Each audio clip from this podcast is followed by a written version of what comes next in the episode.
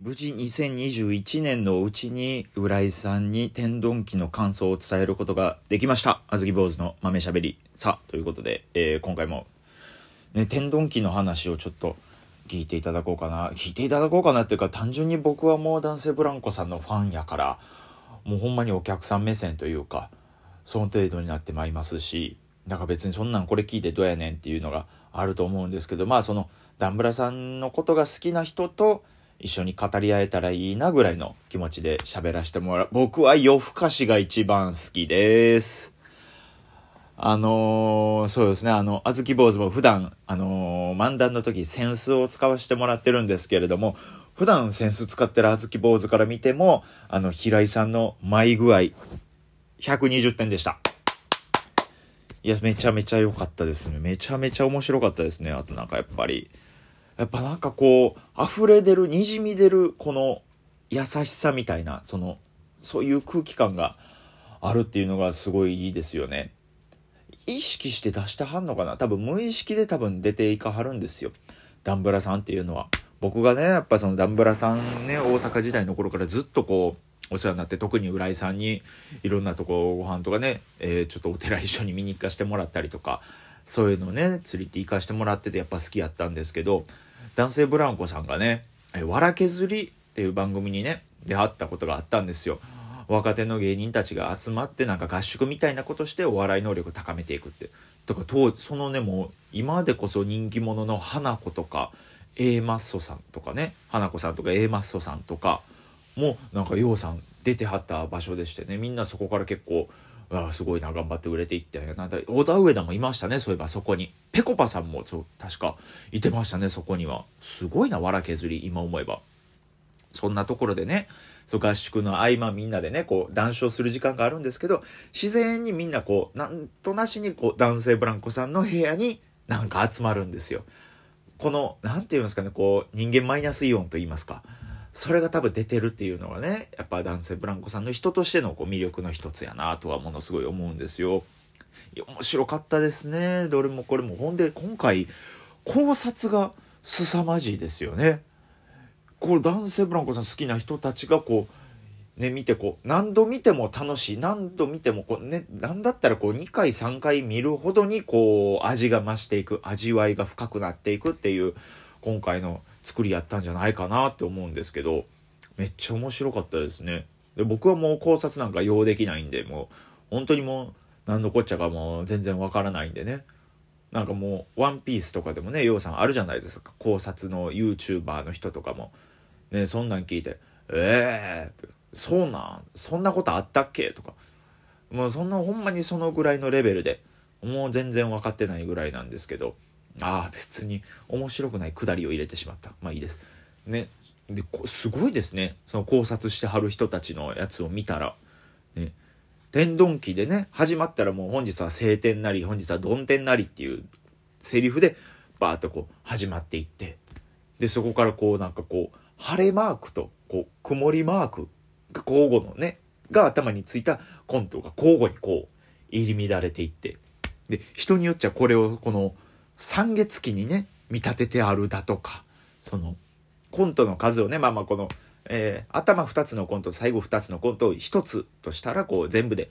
ね7つあるコントって。でその7つ目がそのね浦井さんが女装したこう美香さんがこう天丼食べて休憩してはる。だからこのなの7つあるうちのコントの最後はゆっくりしてる。だからこれはこの神がこの世界を作り保った時の創世記を表してるんじゃないかってね、神は1日目でなんか第一作って2日目で何か作って3日目4日目5日目6日目まで何か作って7日目はお休みになられたっていうこの神話からこのコント生み出されてるんちゃうかみたいな考察してる人もおってそのやっぱその考察ももちろんすごいですけどそれをこう考察させるほど引き込めるようなコントを作りはった男性ブランコさん、まあ、ひいては平井さんの脳みそ。これはやっぱえげついな思いましたね。ほんまに大阪時代も舞台袖でずっとルービックキューブ触ってただけのことはあるなと思いましたね。ほんますごかったですね平井さん。あまりにもルービックキューブにこう夢中になりすぎて一回あずき坊主の挨拶完全に無視されたことありましたね。あれはね、いやまあでも、あれはやっぱそのルービックキューブしながら多分ネタのこと考えてはったんでね、あれは違うかもわかんないですけども。いや、そうなんですよ。その面白かったんでね、すごい良かったっていうのをね、この間、うん、ちゃんと浦井さんに伝えることができたんですよ。で男性ブランコさんがこう営業お仕事でこう大阪に来られはった時に来られて会った日にたまたまこう夜電話浦井さんからありまして「今どこおんの？家です」って「よかったらちょっとだけ飯行かへん?」って言ってくれて「あ行きます」って言って「まあ、行きます」というかもうその浦井さんの電話がかかってきたっていう画面を見た時点で僕も歯磨いてはったんですけどね。もうその画面になった瞬間にもう歯磨いて、なんやったらその歯磨いてるせいで電話出るのちょっと遅れたぐらいの、ちょ、それはそれで失礼なんですけど、で、バーって行きまして、めっちゃ嬉しかったから、あれは。うわーって言って。で、浦井さんに、天丼機見ましたって言って、配信チケット買いましたって言って、あれ、ここね、こうね、めっちゃ、めっちゃ面白かったです。うん、ああ、そうか、そうか、って言って、もうよかった、よかった、ありがとうって。見てくれ。もうずっとあの、ずっとあのローテーションです。あの、ずっとあのバリトンボイスの。バリトン浦井でずっと喋ってくる。バリトン浦井は？ずっとそれで喋ってくれましてね。いや、めっちゃ面白い。あの、確かに、あの、不意に出てくるカニも、あの、あの感じ、あの、あの抜けたお笑いみたいなんができるのもやっぱこう、平井さんのこのね、面白さなんだなというか、そこでやっぱこの、あのあんだけサラリーマンのね、コントでこうバーって、こう、あの、変わったキャラクター演じていく中の急にゲボカス大王っていうセリフ。いや、面白かった。で、なんやったら大落ちの浦井さんの天丼様。あれもめちゃめちゃ最高でしたみたいなこと全部伝えたんですよ。で、浦井さんもやっぱ正直こういろいろ喋ってくれたんですよ。結構そのいろんなことあったと。やっぱその正直お笑いで全然飯食えてない、上京しても飯食えてないっていう時期が長かったけど、こう配信っていうのをきっかけにちょっとずつこう見てもらえる人が増えてお金をいただけるようになったって。ただそれでもやっぱりこう、で一時期こう落ち込んだ時期があったけども、それでもなんとか持ち直して、キングオブコントでも決勝に進んで、それをきっかけにまた、いろんな人が男性ブランコさん見てもらえるようになって、だだからそう、俺らを見てもらえるようになってって言って、言うてはって。で、で、その中で漫才も頑張って作っていた M1 の準決勝で敗者復活でね、3位にまで行くことができたから、そこ天丼機で、その中でも天丼機っていうのが、すごいこんだけの人が見てくれてめっちゃ嬉しい。嬉しかったと。それぐらいすごいこといろいろねこう言うてくれはってでこの最終的にこの天丼機をやった上での一番の感想なんですかって聞いたらあのもう二度と年末に単独ライブは打たないって言ってましためちゃくちゃしんどいんですって。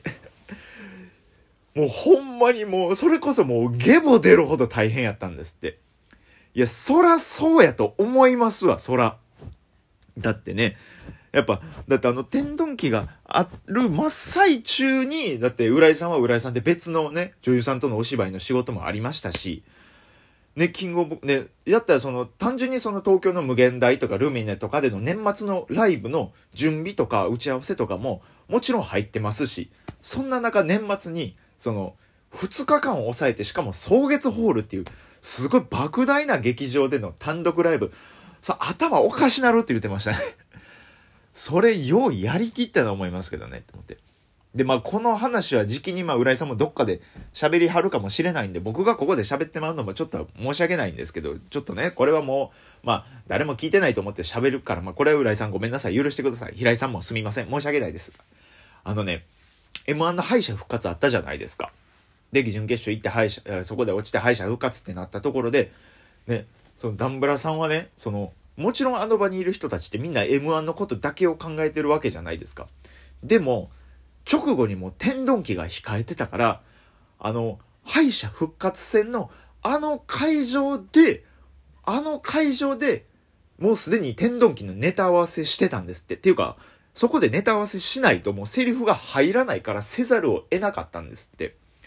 みんなあの場でもう自分のね、漫才の練習とかしてる中、ダンブラさんは自分の出番が終わった後も、終わった後でも、もうすぐにも天丼機の練習に入ってて。だからそれぐらいも根詰めなくちゃいけない状況だったんですけど、でもね、もうそんなん見たらもう M1 のカメラマンとかもすぐバッて寄ってきはったんですって。やっぱそのすごいぞ、男性ブランコはって。あんなに爆笑の漫才撮ったから、撮ったからか、そうなるとすぐ決勝見据えて決勝の漫才の練習をしていると思って、後ろからバーって撮られてたらしいんですけど、あの、浦井さんからしたらごめんなさい、これ天丼機なんですっていう面持ちで、ずっとその天丼機のネタ合わせしてたんですって。まあでも、M1 のカメラマン気づかないですから。すごい、うわ、すごいぞって。本気で狙いに行ってるこの人らって。まあでも、その、カメラマンからしてもね、やっぱちょっと疑問には思うところはあったはずなんでしょうけどね。漫才のネタ合わせにしてはちょっとこれなんか動き多いな、みたいな、多分思ってはったと思うんですよ。それは浦井さんも感じてはったみたいでね。なんで、え、ななんで男性ブランコさん、この男性ブランコは漫才の練習でその腹筋マシンみたいなものの動きをしてるんだとか、椅子座って2人でなんか漫才の練習してる、これどういうことやみたいなのが多分あったはずなんですけど、まあでもそれぐらいもうぎゅうぎゅうにして詰めていかないとできなかった単独ライブ。それが天丼機いやめちゃくちゃ面白かったですね。すごかったですね。トニー・フランクの歌もめっちゃ良かったですしね。いやあれはトニー・フランクね同期なんですけれども。いや向こうでもほんまにそういう音楽的な活動もどんどんしていっててね。いやすごいな思いました。わあれは本当に。ねえほんまそのまたこうちょっとねこうダンブラさんまた今後ともすごい準備をどんどん進めていってはるみたいなんでねちょっと今後ともダンブラさんのソロライブ的なものは追っていこうかなっていうふうには思ってますんで皆さんも一緒に追っていこ追っていきましょうそれは。僕もその辺に関してもダンブラさんに関してはもうただ単に昔からずっとファンなんでそれはもう。幸男と夏彦の衝撃が今でも忘れられないぐらいのそれぐらいの古山ファン古山ファンなんで僕はそこだけちょっと声大きくして言うていこうかな。僕は子さんなんでね、よろしくお願いしますということで。はい。えー、また、よかったら、あずき坊主、えー、ともどもいろんなこと、えー、よろしくしてもらえればいいなと思っております。本年もよろしくお願いいたします。あずき坊主でした。またよろしくお願いします。